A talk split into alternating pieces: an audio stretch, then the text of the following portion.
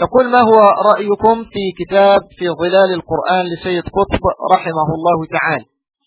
لا ننصح أحدا بقراءة هذا الكتاب لأنه آه، في الحقيقة يعج بتكفير المسلمين وفيه إساءات بالغة وجرأة غير محمودة على أنبياء الله عز وجل لا سيما نبي الله موسى عليه الصلاة والسلام وقد آه، وصفه بالنرفاز والعصبي وكذا ويعني هذا لا يليق بنبي من أولي العزم من الرسل عليه الصلاة والسلام.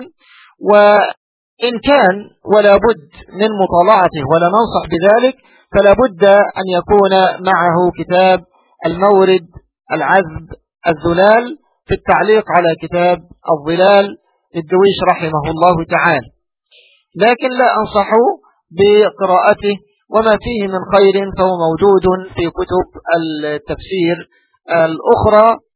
خشية أن يزل امرؤ بزلل مؤلف هذا الكتاب عفى الله تعالى عنا وعنه.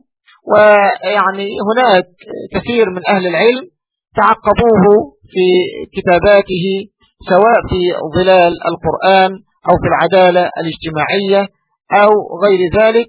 من ذلك الشيخ ربيع المدخلي الشيخ محمد رسلان وجماعة من أهل العلم. فيعني الأولى اجتنابه إلا لمن كان عالما بسقطاته وزلاته على ما يبدو لبعض أهل العلم رحمهم الله تعالى. والله أعلم. أعلم.